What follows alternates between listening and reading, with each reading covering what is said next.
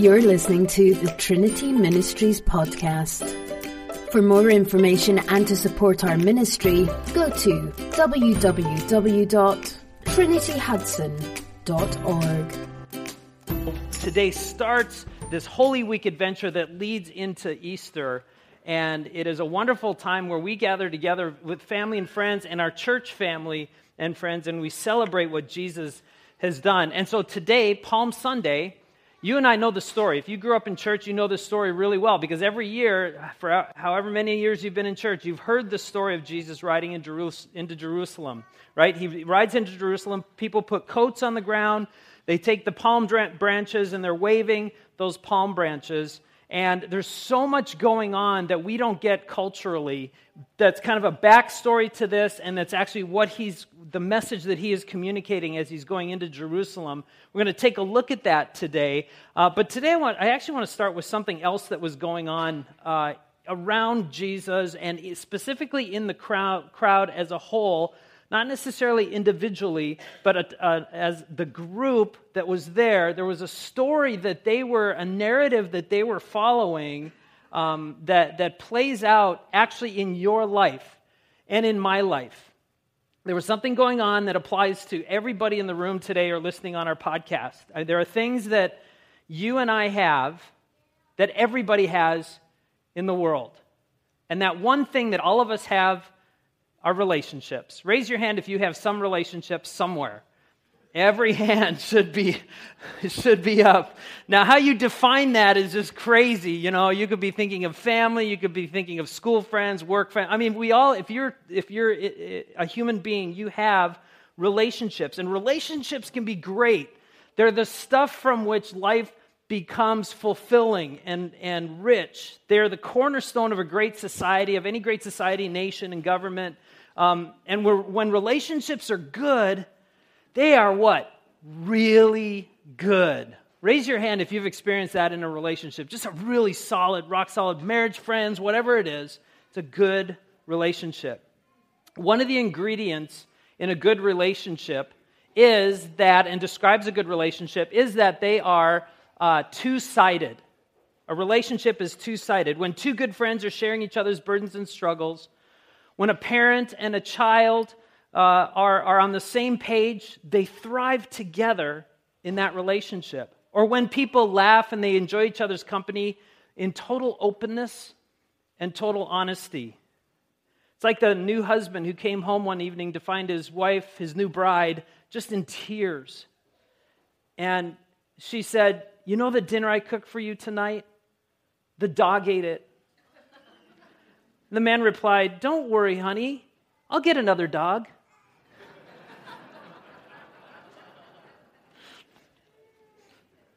okay, I won't use that next service. But a two sided, you know what I'm talking about, a two sided relationship uh, is that each person in the relationship doesn't give 50 50, because if, you, if you're committed to giving 50% and 50%, what happens if you give 40%? There's a gap in your relationship. A two sided relationship is both people committing to giving 100% and 100% to the relationships. When they're good, they're very good. But you know this. When they're bad, they're very bad. When there's no give and take, when there's no mutual respect, the relationships can send us into depression, into anger, into bitterness, into confusion. They are a one sided relationship. They're disappointing to be in. I recently heard a song whose main chorus went something like this We've been together quite a while. It's just the way things are. And by the way, we're only friends because you have a car. Pretty sad. When your friendships are not based on mutual giving or, and mutual giving and taking that ebb and flow, eventually those relationships implode. Many of us in this room and listening can testify to that. That you've given your all in the relationship and there's no response, there's no, uh, there's no exchange in conversation, and they cave in. So, why would we talk about this on Palm Sunday? Why do we talk about this relationship on, on Palm Sunday? Well, what happened on what we now call Palm Sunday has everything to do with the, the, the difference between a beautiful two sided relationship and a, and a self serving, dark, one sided relationship. In the scripture today that we'll take a look at, we're going to dive a little bit deeper. We're asking a couple of questions. What's behind the shouts of Hosanna?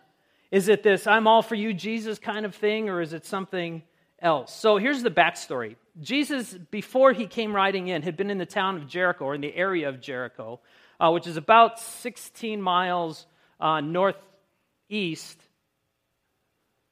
North, is this east? east? Whatever, I don't know. Directionally challenged. That way, 16 miles away from Jerusalem. And he had been teaching and preaching and healing and enjoying his friends. And he started to make his way toward Jerusalem um, because at that time of year, everybody did that because of the Passover meal. Everybody went to Jerusalem who could uh, to celebrate the Passover meal. And so he gets, Jesus now is coming over the hill or toward the top of the hill, and he, and he gets to um, a couple of different towns. And that's where we pick up the narrative for today. As he came to the towns of Bethphage and Bethany on the Mount of Olives, he sent two disciples ahead. Go into the village over there, he told them. As you enter it, you will see a young donkey tied there no, that no one has ever ridden. Untie it and bring it here. If anyone asks, Why are you untying that colt? just say, The Lord needs it. Which I always thought was kind of weird. You know, just say, The Lord needs it. Oh, okay, I'll give you my car. Here, have the Lord, you know, I'm an Uber driver. Go ahead, yeah, take it. I don't care. You know, I just thought that was weird, but you have to realize Jesus was a celebrity back then. He was very well known. The crowd that followed him and the people of the region knew him really well. They had seen him do miracles. They knew he was uh, the guy that everybody came out to listen to, to speak over and above the Pharisees now at this point, which did not make them really happy. But he was the man, he was the one who we went to. It would be like if somebody came to you and said, um, Billy Graham, a famous, or any famous religious leader, wants to use your car for whatever reason. You know, obviously you'd be going, does he have insurance? You know, you think, thinking those things through. But yeah, more likely you'd be, be more inclined to allow that to happen. So Jesus goes and, and they bring this colt to him. Now, why a colt? Why a, a donkey? Well, first of all, it fulfilled prophecy. Zechariah 9 9 says, Rejoice greatly, Jerusalem, your king comes to you riding on a donkey. Um, but secondly, in Christ's time, in Jesus' time, the donkey was considered only people, especially donkeys that had never been ridden, were considered just for royalty, kings, princes of the area. Only later were they just kind of used for um, beasts of, of, burden, burden or scaring little children, uh, kind of thing. But in riding on a donkey, Jesus was himself public, de- publicly declaring himself as king. And very rarely did Jesus do that. If you know anything about Jesus, whenever he'd do an amazing miracle, he'd dash away. He would hide. He would say, Don't tell anybody what I just did. But this time, he set himself on this donkey. And it's very important because he was sending a message. And, you, and in just a second, we'll talk about that. So, as he rode along, the crowd spread out their garments, their coats on the road ahead of them, ahead of him. Uh, and then they did something that we actually still do today in a certain form. Then, and this is from John's gospel actually, they took palm branches and went down the road to meet him, waving the palm branches. We do this in a, in a little bit today. Uh, in, in our society today. Palm branches back then were like the American flag. We've talked about this in here before. They were a sign and a symbol of freedom. So if somebody was coming and they were waving palm branches specifically, that was saying, uh, that, that was like, we are free because of this person. We do that with American flags. President comes into town, no matter what pol- political side you're on, you grab American flag and you wave those, those, the flags as they come in, showing um, our freedom. So they, they create this an amazing, amazing scene. And when he reached the place where the road started down, the, you could actually still go there if you go over there, the, the, the road that goes down the Mount of Olives. All of his followers began shouting and singing as they went, walked along, praising God for all the wonderful miracles. And they began saying this. And let's say this together. Ready? Go. Hosanna to the Son of David. Blessed is he who comes in the name of the Lord. Hosanna in the highest.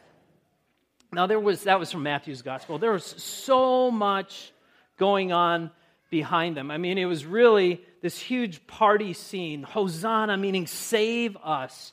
Um, they knew he was um, a, they, they knew he was kind of a savior, but there, and this is where we get the one sided relationship thing, they were looking for political saving. They were looking for, man, the Romans are not, not, at this time, actually, they were doing, if you've ever heard of the phrase Pax Romana, which means the peace of Rome. Um, at this time, there was a relative calm in the area because of the Roman domination, um, but the people were getting sick of it. They wanted to be their own, their own people. Um, and so they waved these palm branches as a one sided relationship idea.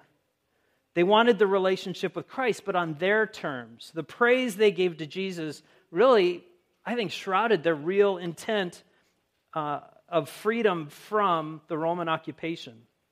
When uh, Adolf Hitler sought to please Australian minister Kurt von Schuschnigg um, by complimenting and praising him publicly, that's what Hitler did about the minister, a disgusted Winston Winston Churchill muttered, when a snake wants to eat its victims, he first covers them in saliva. In some ways, that's what the people in their hearts or in their thoughts, but as the group, really was seeing Jesus as. Another important aspect um, of this day was that this was the day when the people would go into the temple courts and part of the Passover celebration was to sacrifice um, birds and different things uh, for their sins. And so all these people were heading to the temple to do that. And Jesus was basically sending the message you don't need to do that anymore. I am your king. Choose me, he was saying. I'm coming into Jerusalem. Look at me. I'm the king. I'm the king that comes to save you, but not politically and not for my own ego. Choose me because all of us have sinned, and, and the, the, the sacrifices, that whole system doesn't work anymore. Choose me, he said. An, it's an incredible statement Jesus was making that everything that had gone before him has fallen short. And he now is the fulfillment of every, all of what God has said at the very beginning that he would send a Savior. He's saying, I'm that guy gentle, riding on a, on a, on a colt. I am your king. The branches, again, represented kind of a one sided desire for the people um, to be saved politically. But Jesus says, I'm offering you so much more. There's a bigger freedom than just doing these things to try and win God's favor. You don't have to anymore. God loves you. So, the question we have today on Palm Sunday is what are the branches that you wave today in front of God? What, what is it that you want from Jesus? Fill my loneliness, Jesus. Fix my broken heart, spirit. Reconnect me with my mom or dad. Reestablish my relationship with my son or my daughter. Set me free, Jesus, from my, my pain. You see, so often when we even go to prayer, the first thing we do is we list the things that we need the emptiness in our hearts, the lack that we have in our world and in our own pain. As long as, eh, eh, you know, and, and he wants to do that. I mean, that's, that's not what we're saying. Jesus, like a good father, he wants us to come to him. He wants us to bring everything to him our burdens, our hurts, our, our, the things that we desire in our life. He wants to hear that. But before all that, Jesus is asking you and I this today on Palm, Sunday, on Palm Sunday Have you chosen me to be Lord over your whole life?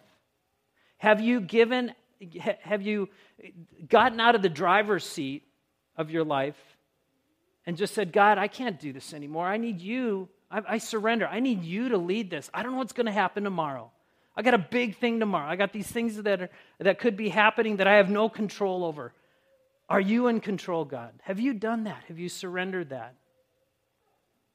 It's such a different attitude from our society that really focuses on getting more, being more, attracting more, achieving more. And again, those things are good.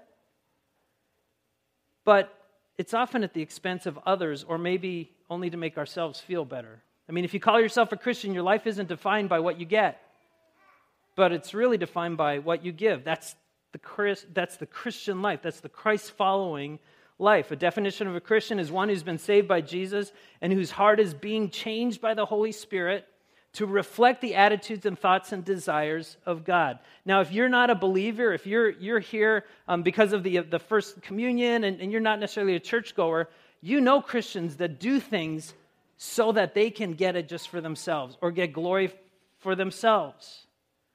We do that. I sometimes do that, you know, I'm just like, oh Lord, why did I why did I do that? Why did I say that?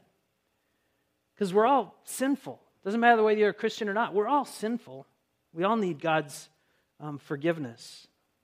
The desire that God has for the whole world is that his son Jesus is so that they would know his son Jesus that he came to be the offering. He said, "Choose me in all of this." Christian life brings us from life to death. Uh, Jesus brings us from life to death, from freedom uh, from captivity to freedom, from sadness to joy. I mean, it, it's a servant heart, Christ followers, not an entitled heart, not a consumer heart, not a heart that hoards finances, energies, or abilities. It's a heart that sees Jesus coming down the hill. And the branches we wave, we wave say, Thank you for dying for me. Thank you for giving me freedom from sin, death, and the devil. Thank you for promising to be with me forever. So, this Palm Sunday, there's just one thing I want you to do.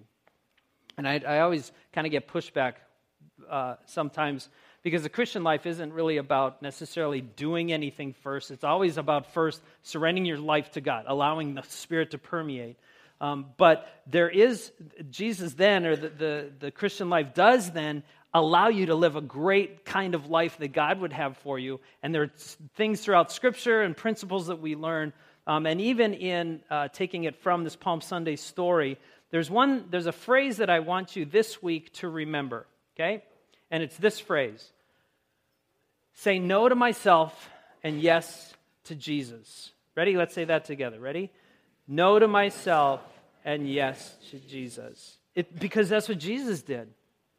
Jesus, knowing that he was going to be killed, or arrested, killed, he, he willingly said, I'm saying no to myself because my mission is to seek and save those that are lost, and it takes death as a payment for that. And then we celebrate a week later the resurrection. No to myself and yes to Jesus. When that person at work needs a ride home because their car broke down, no to myself, yes to Jesus. When everything in, in you wants to yell back at your spouse in an argument, or your brother, your sister, your friend. No to myself, yes to Jesus. When the church asks you to consider uh, being a consistent giver because it's a discipline, or, or asks you to pray about something or serve somewhere, what does God want me to do? Say no to myself and yes to Jesus. I mean, simply put, Palm Sunday puts up in our face about choosing to love Jesus and choosing to follow him.